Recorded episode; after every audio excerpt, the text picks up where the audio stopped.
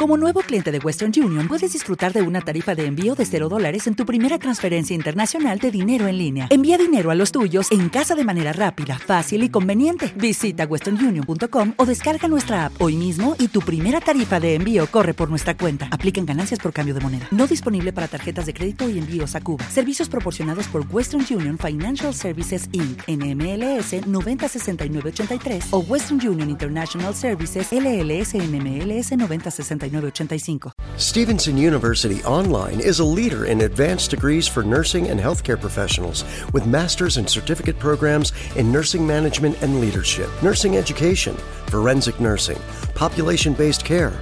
RN to BS, and healthcare management. New online sessions start every eight weeks. Taking your career to the next level? Let Stevenson University be your partner for professional success. Visit online.stevenson.edu. Importante. Suscríbete, comenta y dale me gusta para no perderte ningún episodio. Es muy valioso para poder seguir subiendo contenido. Y ahora, dentro podcast.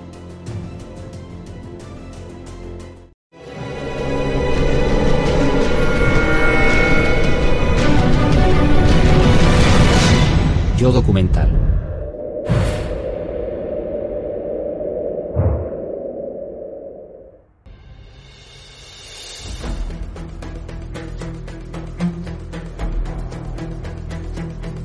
La ambición del Gran Museo Egipcio es centralizar las enormes colecciones históricas de Egipto haciendo uso de la tecnología más moderna. Está diseñado para recibir a 10.000 visitantes diarios que descubrirán, en un único lugar y por primera vez en la historia, todas las 5.500 piezas del tesoro de Tutankamón. El Gran Museo será un escaparate del país y ayudará a revivir el turismo.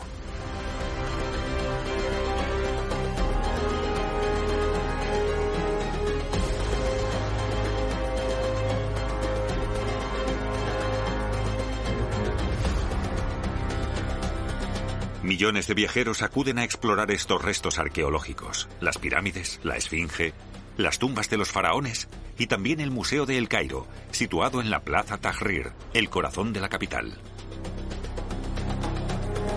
Este museo de estilo neoclásico abrió sus puertas en 1902 y ya muestra signos de su edad. Está deteriorado, descuidado y es poco seguro. De ahí la idea de construir un edificio nuevo que refleje mejor la época y la realidad económica del país. El mundo se ha cansado del Museo de la Plaza Tahrir, que tiene una colección sensacional, pero unas instalaciones inadecuadas, como todo el mundo sabe. A todos los egiptólogos nos encanta el Museo Egipcio de Tahrir, pero estamos de acuerdo en que hay demasiado público viendo las piezas. Algunas obras, sobre todo las de materiales orgánicos, necesitan otro lugar de exposición. Necesitan expositores modernos, nueva iluminación.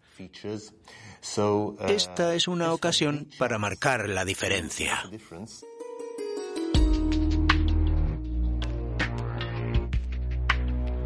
Muchos monumentos necesitaban una restauración o algún otro cuidado para mejorar. Pero también necesitábamos un gran proyecto nuevo. Entonces pensé en hacer el mayor museo del mundo. Le dije al presidente Mubarak, señor presidente, quiero construir el museo más grande del mundo. Y me contestó, como dices, estás loco. ¿De dónde sacarás el dinero? Escuche, los grandes proyectos siempre encuentran financiación. La historia empezó en el año 2000 cuando el presidente Hosni Mubarak decidió construir un nuevo museo gigante. Su objetivo real era mostrar la grandeza arqueológica de Egipto.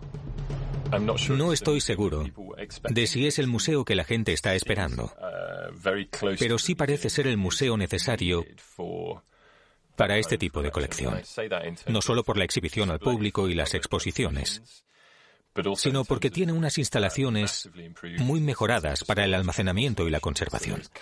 Actualmente hay un proyecto internacional que incluye a varios de los mayores museos con colecciones de egiptología en Europa y a las autoridades egipcias para desarrollar un plan para el museo. El objetivo es asegurar que el museo no quede olvidado o en un segundo plano. Es otra cosa, es un museo diferente. Cuando decidimos crear este museo, primero escogimos su ubicación, porque pensamos que debía tener una conexión con las pirámides. La ubicación elegida fue la meseta de Giza, frente a las pirámides, al borde del desierto y en las afueras de El Cairo. Con sus 20 millones de habitantes, la capital de Egipto es la ciudad más grande de Oriente Próximo y la segunda más grande de África. El 95% de la población del país, de unos 102 millones de habitantes, vive a las orillas del Nilo, el río legendario del país. En la orilla oeste del río, a unos 20 kilómetros del centro de la ciudad, se encuentra la necrópolis de Giza, patrimonio mundial de la humanidad y uno de los lugares más visitados del mundo. Aquí están las grandes pirámides de Giza, Keops, Kefren y Micerino, y la Gran Esfinge, la mayor escultura de la humanidad. Con más de 4.500 años de antigüedad, la Gran Pirámide de Giza es una de las siete maravillas del mundo.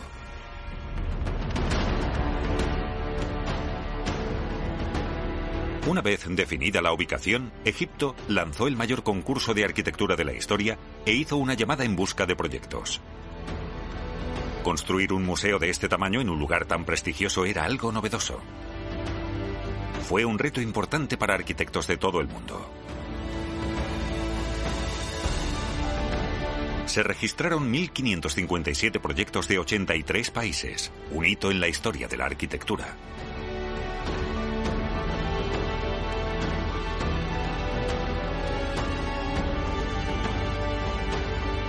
Después de tres años de entrevistas y miles de reuniones y presentaciones, un estudio de arquitectura chino-irlandés de Dublín ganó el concurso.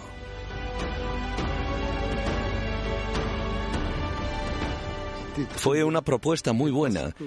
Si analizamos por qué ganaron ellos, fue porque su concepto se basaba en las pirámides.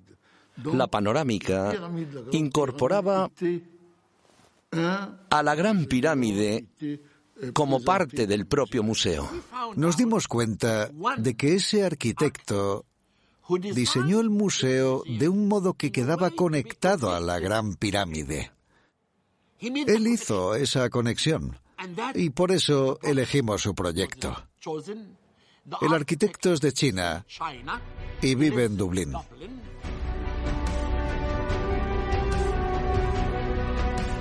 Fue una competición interesante porque en las primeras fases entraron unas 1.500 o 1.600 personas. ¿Cómo se puede ganar a 1.500 o 1.600 proyectos? Es casi imposible. No se puede competir contra las pirámides. Una de las claves que pedíamos a los diseñadores era que el museo estuviera en armonía con las pirámides y el entorno que la rodea. Cualquier proyecto que quisiera crear un diálogo con las pirámides, ser casi igual a ellas o de alguna manera superarlas, enseguida fue rechazado.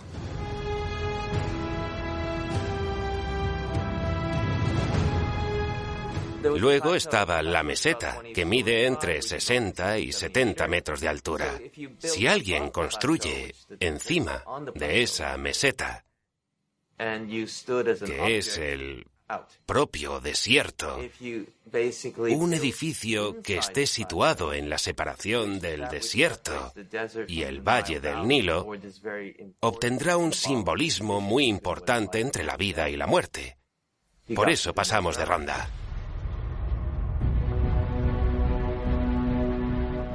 Nosotros queríamos una conexión entre las galerías de exposición y las pirámides. Ambas están al nivel de la meseta, que es el desierto. Todo lo que conocemos de Egipto está relacionado con la muerte. Todo tiene relación con ella, los monumentos, las tumbas, todo está arriba, en el desierto. Y cuando empezamos este proyecto, la gente decía, Oh, siempre estáis hablando del desierto, pero Egipto es el Nilo. Egipto es la riqueza del Nilo, la fertilidad del Nilo. El valle del Nilo se hunde en el desierto. Y el lugar de las obras estaba en un punto con una diferencia de 50 metros entre el desierto y el nivel del Nilo. Es un gran lugar. Es fantástico. Tiene la esencia de Egipto.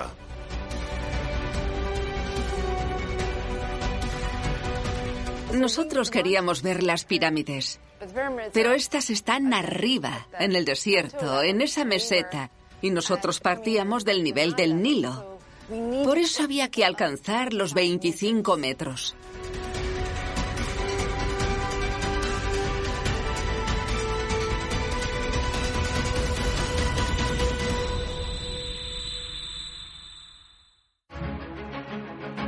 Las obras empezaron en 2005.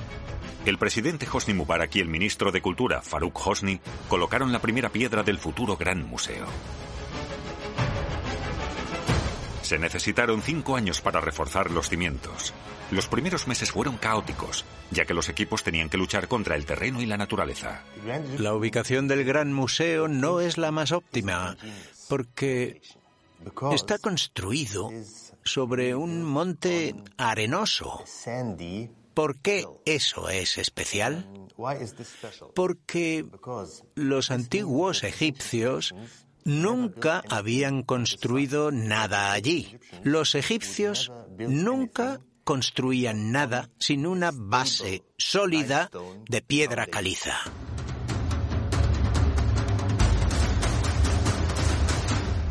Una de las mayores dificultades al principio fue estabilizar el suelo para construir. Tuvimos que retirar cientos de miles de metros cúbicos de arena para alcanzar el nivel. Así, las galerías del museo quedarían al mismo nivel que las pirámides. Y cuando estuvieras en las galerías del museo, verías las pirámides a la misma altura. Esto nos llevó muchísimo tiempo, pero al final mereció la pena. Porque ahora, desde las galerías, tenemos una vista fantástica. Se excavaron 3 millones y medio de toneladas de arena para construir la base de hormigón de 320.000 metros cúbicos y la estructura metálica de 8.500 toneladas, que pesa más que la de la Torre Eiffel.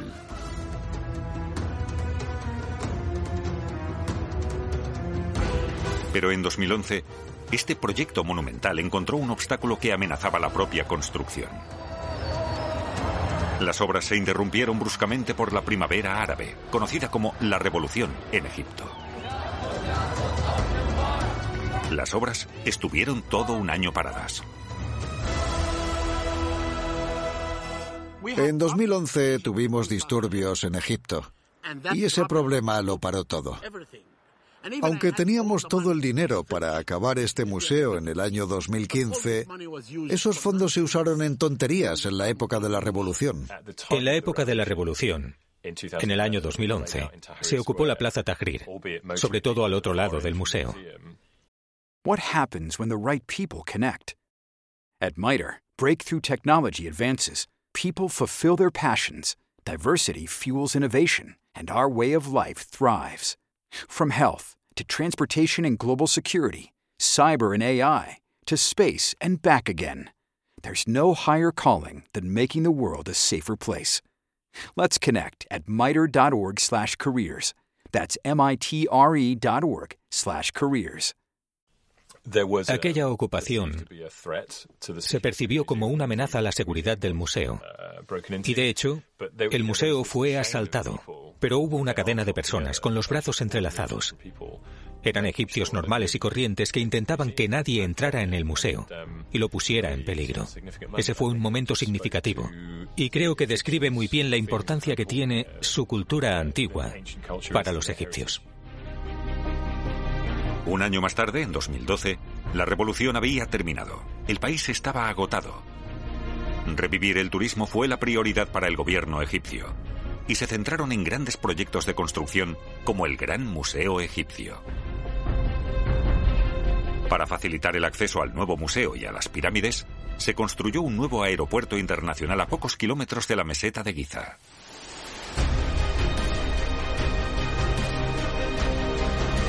El mayor proyecto de construcción del mundo empezó de nuevo siguiendo los planos originales.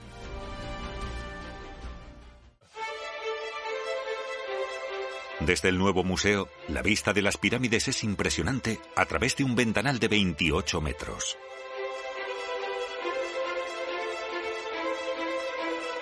Otro detalle único de los arquitectos fue esta pared iluminada de 800 metros de longitud y 40 metros de altura hecha de ónix, un derivado del alabastro que es translúcido y típico de la zona. De día, la piedra permite el paso de la luz solar. De noche, queda iluminado tenuemente.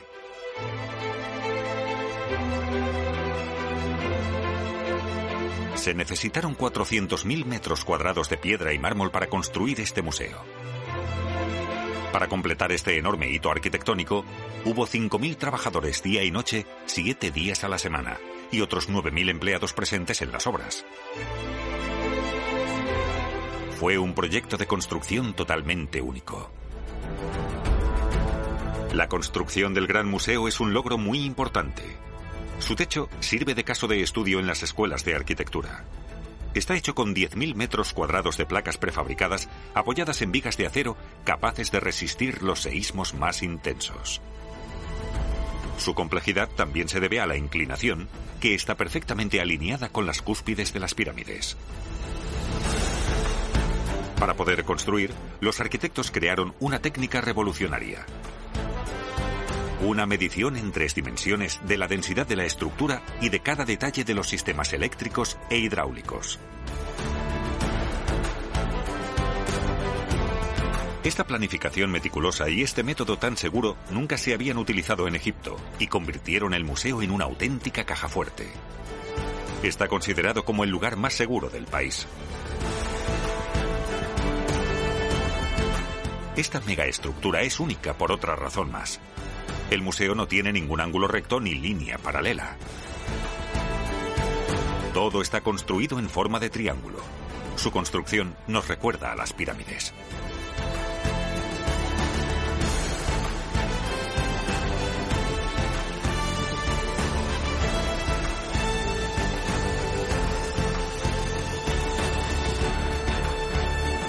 El vestíbulo está compuesto por un entramado de triángulos de piedra que pesan más de 1.300 toneladas, como 20 aviones comerciales. Su forma triangular simboliza el concepto de toda la estructura.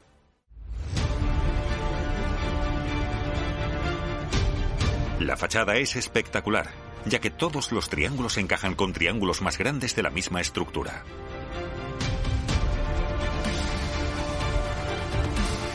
El principio de las muñecas rusas también se utilizó en las tumbas de los faraones. Los triángulos encajan los unos con los otros, por lo que la geometría varía dependiendo de la distancia desde la que se ve.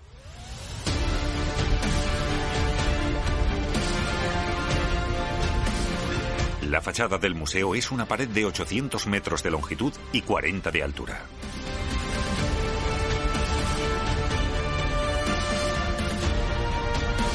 La fachada da a 12 hectáreas de jardines, el equivalente a 17 campos de fútbol.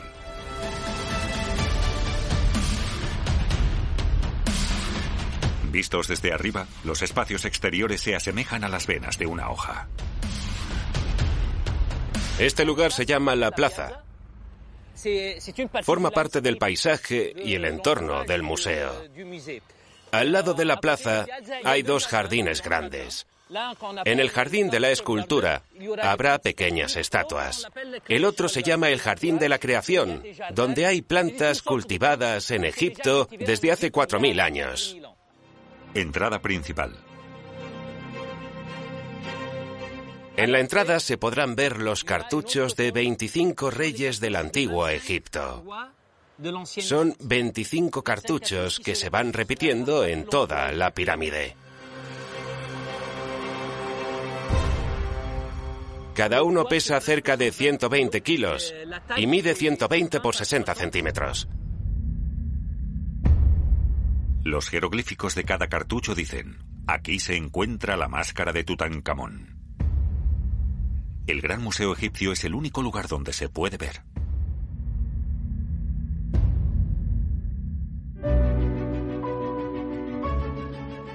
Veintiocho tiendas, un centro de conferencias, un cine, tres grandes jardines y un museo infantil completan este complejo colosal. El museo es como una pequeña ciudad, con su propio parque de bomberos y una red eléctrica autónoma. Está diseñado para ser un centro cultural, con espacios vivos donde la gente pueda ir a comer, a entretenerse o a pasear. Estimamos que cada día acogeremos hasta 10.000 visitantes en el Gran Museo Egipcio. Los arquitectos diseñaron el espacio con una gran cantidad de turistas en mente. Todo se analizó teniendo en cuenta el número de visitantes esperados, incluyendo las normas de seguridad adecuadas y el flujo de personas. Habrá 6 millones de visitantes al año, o la cantidad que sea, pero habrá turistas, muchos turistas que lo visiten. ¿Cómo pueden subir a los pisos superiores? Lo más fácil es colocar una gran escalera. Hay que hacer lo más sencillo posible. En vez de colocar simplemente una escalera enorme, la hemos convertido en parte del recorrido que va hasta las galerías. Escalera principal. Cuando vienes del ruido de El Cairo, que es una ciudad muy caótica, bajas del autobús y entras por la fachada principal, inmediatamente notas la calma. Hace más frío porque hay sombra. Luego entras a ese espacio y lo primero que encuentras es la escalera. Creo que la primera galería es la de los faraones porque las pirámides son de los reinos antiguos. La idea es que los visitantes vayan poco a poco moviéndose por las épocas antes de llegar a las galerías. Por eso diseñamos así la escalera.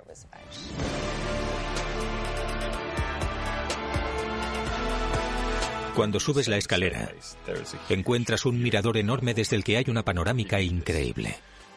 Desde ese punto, te das cuenta de que el interior del edificio es, tal vez, más importante que el aspecto exterior.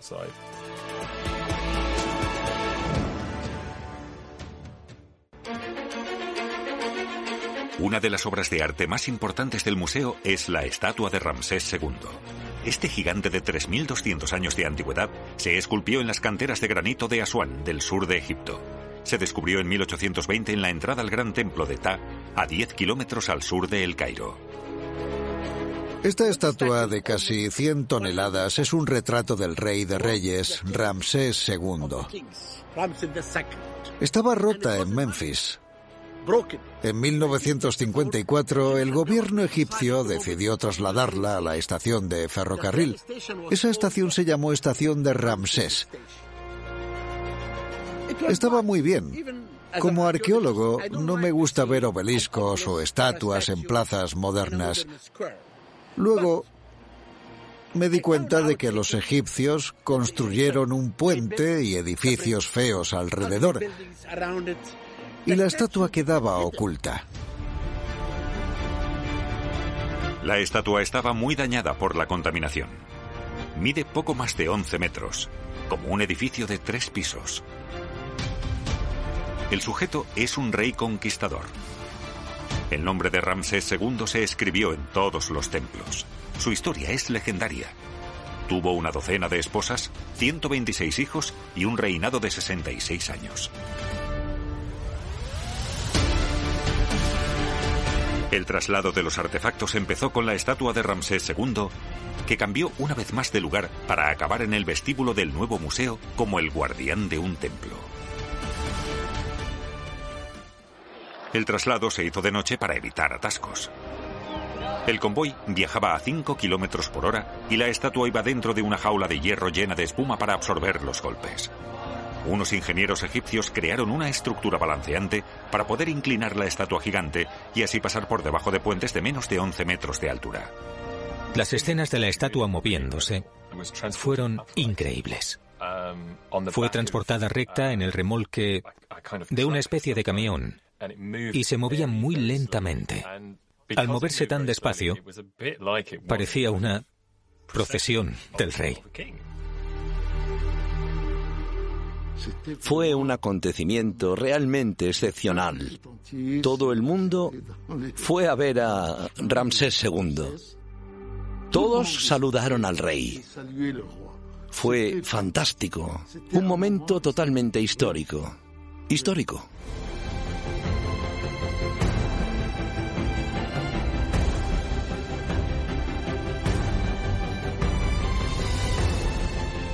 Ese momento cambió la historia de este edificio, porque a partir de entonces se convirtió en un museo. Transportar la estatua de Ramsés II costó un millón de euros. Mientras que la mayoría de artefactos venían del Museo de El Cairo en la Plaza Tahrir, sigue existiendo el delicado problema de las piezas egipcias que están actualmente en el extranjero. La devolución de esos artefactos es motivo de debate y división entre los egiptólogos. Egipto If you're looking to grow your family, Shady Grove Fertility is the place more people turn and where more physicians refer their patients.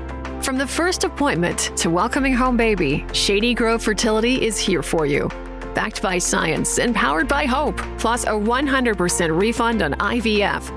Shady Grove Fertility is dedicated to delivering exceptional family building care in Rockville, D.C., Fairfax, and beyond. Miracles made here.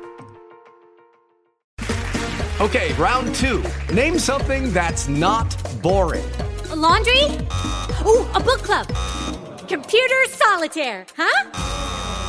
Ah, oh, sorry, we were looking for Chumba Casino. That's right. ChumbaCasino.com has over 100 casino style games. Join today and play for free for your chance to redeem some serious prizes. ChumbaCasino.com. No purchase necessary. Prohibited by law. 18 plus terms and conditions apply. See website for details.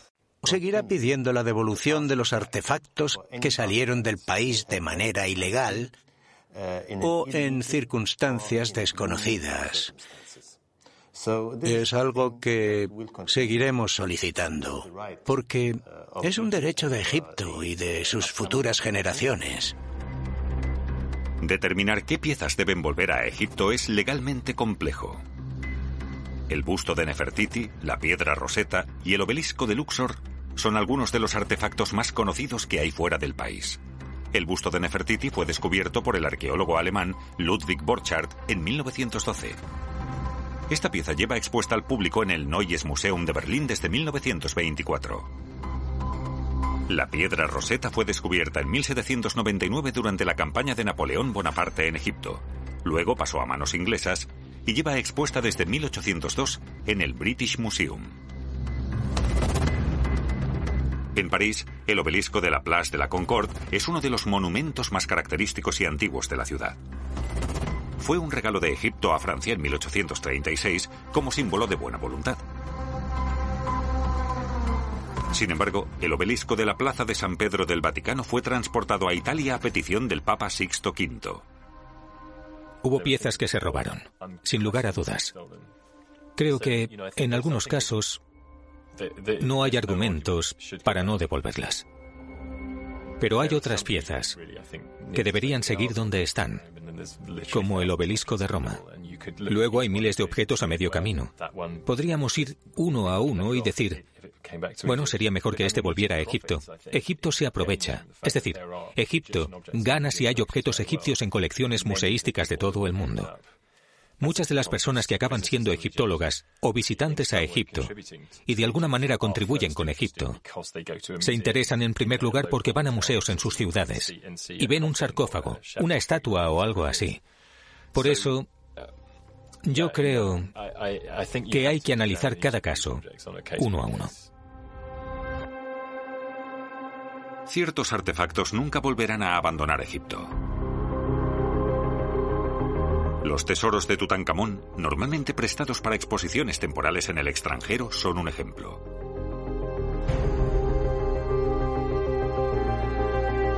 Todas las exposiciones de Tutankamón del mundo han atraído a millones de visitantes. En 2019, París batió el récord con más de un millón y medio de visitantes en seis meses. Pero a partir de ahora, el tesoro del faraón que murió a los 19 años permanecerá en Egipto. El Gran Museo Egipcio será su lugar de descanso definitivo, con dos enormes galerías de más de 7.000 metros cuadrados. Por primera vez se podrán ver todos los artefactos juntos. En el Museo del Cairo solo muestran 5.000 artefactos de Tutankamón y quedan 3.198 objetos almacenados. Esta colección se exhibirá por primera vez y es algo inédito. El único que la ha tocado es Howard Carter. En el Gran Museo, la historia de Tutankamón se cuenta mediante la presentación de piezas nuevas de valor incalculable que nunca se han mostrado al público. Cuando el arqueólogo inglés Howard Carter descubrió la tumba de Tutankamón en 1922, quedó impresionado por el estado de conservación de las camas y carros dorados. En una de las cámaras funerarias, Carter sintió un escalofrío al leer lo siguiente. La muerte vendrá con alas ligeras a quien toque la tumba del faraón. En los siguientes meses, 17 miembros del equipo del arqueólogo murieron de forma inesperada. Así empezó la conocida maldición del faraón.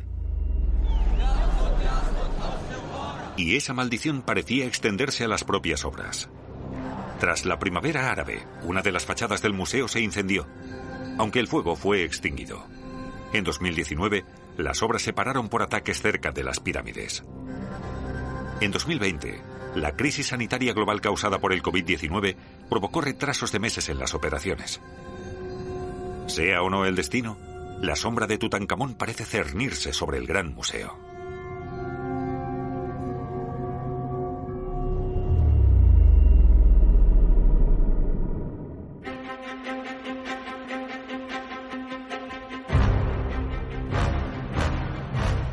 Tutankamón, el hijo de Akenatón, es el faraón más conocido gracias a su máscara dorada, que le lanzó a la fama y gracias a que su tumba se encontró intacta. Habrá cinco temas en la nueva exposición. Uno de ellos será el descubrimiento de la tumba. Otro será sobre la identidad y la genealogía del rey. Otro hablará sobre su vida diaria, otro sobre el renacimiento y el último sobre su funeral. La última de las cinco salas es la cámara funeraria que contiene la tumba. El último sarcófago es donde se encuentra la momia.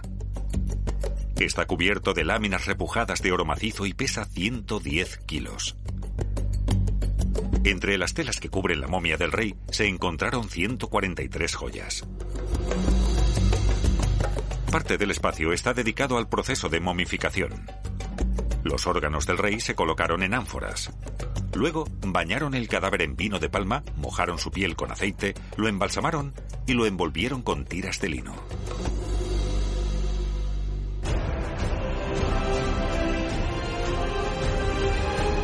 El sarcófago representa a un gran líder. Sobre sus brazos cruzados, el callado y el mayal simbolizan su papel como pastor. El callado torcido está diseñado para coger animales de las patas y el mayal sirve para guiar al rebaño. La famosa máscara funeraria cubría la cabeza y los hombros de la momia. Esta máscara de 11 kilos es una obra maestra en oro macizo. Esta máscara de un modo casi indescriptible, logra plasmar la juventud de este rey.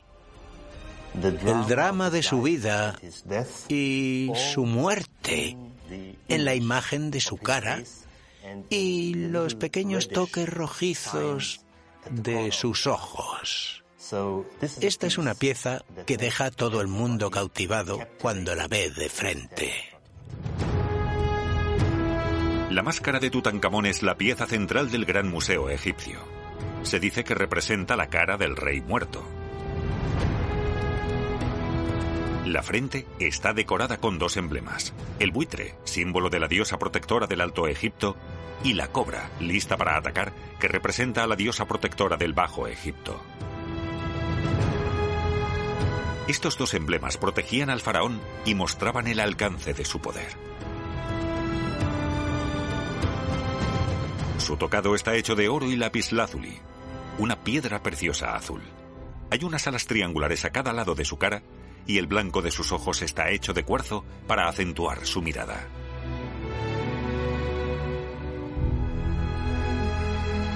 La cara sin vello del faraón incluye una barba falsa trenzada, un símbolo de poder y de filiación divina. Tras miles de años de conservación perfecta, la barba fue dañada por accidente hace pocos años. En 2014, un error hizo que la barba se desprendiera de la máscara.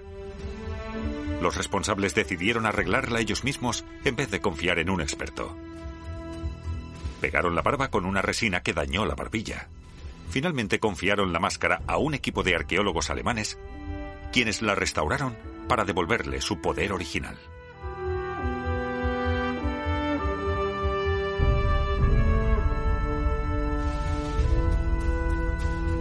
A partir de ahora, los tesoros de Tutankamón y todos los restos arqueológicos se restaurarán y conservarán en el Centro de Conservación del Gran Museo Egipcio.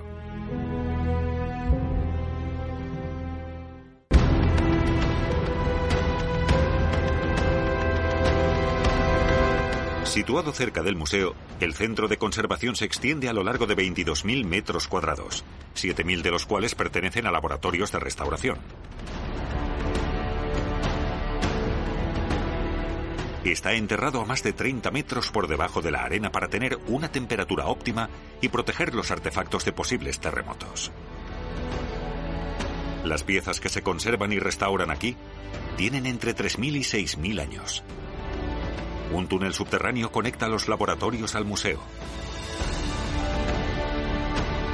Este centro lleva funcionando desde 2016, pero no está abierto al público.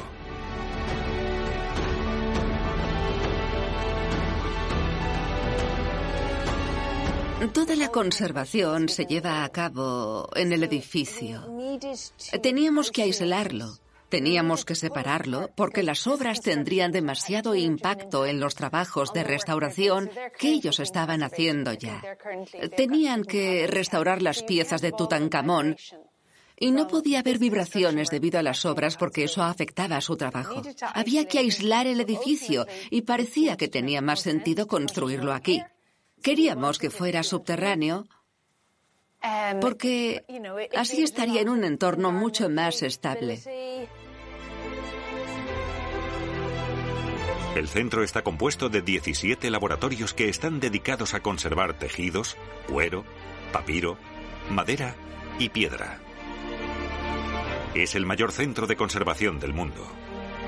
En sus laboratorios ya se han restaurado más de 20.000 artefactos antiguos que el público nunca ha visto. Esto es un escarabeo, que simboliza la existencia para los antiguos egipcios. Va coronado con un disco solar.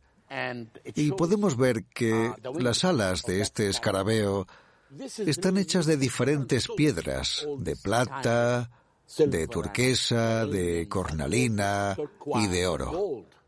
Toda esta pieza ha sido restaurada por esta joven. Lo que ha hecho ha sido estudiar el escarabeo, tomar fotografías y después lo ha limpiado todo. Estos jóvenes han devuelto la luz a piezas olvidadas por primera vez. Expertos y egiptólogos de todo el mundo son invitados frecuentemente a visitar el centro de conservación. Los egipcios quieren que sea el mejor del mundo. El centro restaurará todo lo que se encuentre en futuras excavaciones arqueológicas en Egipto. En el laboratorio se ven las técnicas más sofisticadas. Por ejemplo, el papel antibacteriano japonés se utiliza para restaurar papiros y mantener su elasticidad. Además, los papiros se conservan entre dos hojas de vidrio que no los tocan y les permiten respirar. Se usa luz ultravioleta para analizar los efectos del tiempo en estos preciosos objetos, así como la restauración que necesitan. Finalmente, la fotografía infrarroja permite una identificación precisa de colores perdidos en el tiempo, como el azul egipcio. Todos los laboratorios están equipados con microscopios electrónicos de barrido, un cuarto de radiografía, un estudio fotográfico y herramientas de análisis químico. El Centro de Conservación ya ha restaurado 47.000 piezas antiguas, incluidas las del tesoro de Tutankamón.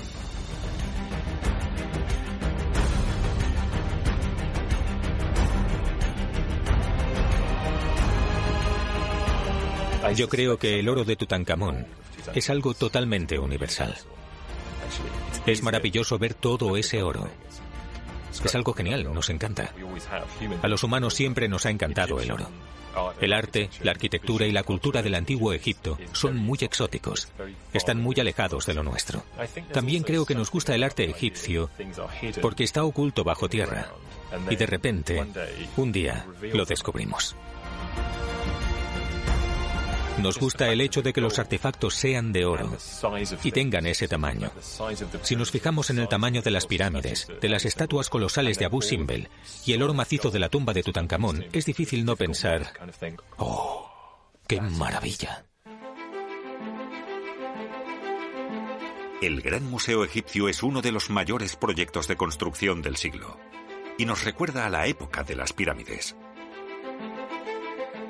Este es un gran proyecto para Egipto. Dijeron, vamos a construir el museo más grande del mundo para la egiptología.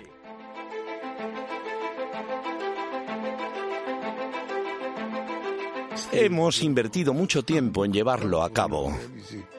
Es el mayor desafío al que me he enfrentado.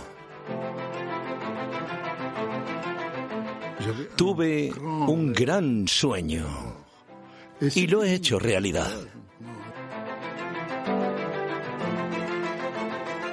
El museo siempre formará parte de mí. Y siempre que lo visite en el futuro, me fijaré en las reacciones de los visitantes cuando entren en las salas. Será el mejor museo del mundo. Un total de 60.000 trabajadores, 130.000 piezas exhibidas, una megaestructura de 800 metros de longitud y 40 de altura. Un presupuesto de mil millones de euros. 5.500 piezas del tesoro de Tutankamón reunidas por primera vez y los laboratorios de restauración más sofisticados del mundo. Esta estructura monumental tardó 20 años en levantarse y por fin está lista.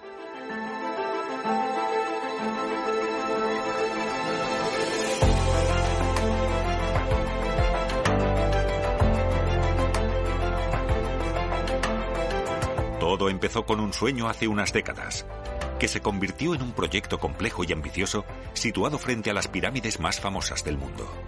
Esta enorme nave surgió en el corazón del desierto. Es el museo más grande del mundo que simboliza los excesos y los sueños de grandeza que eran la prerrogativa de los faraones egipcios.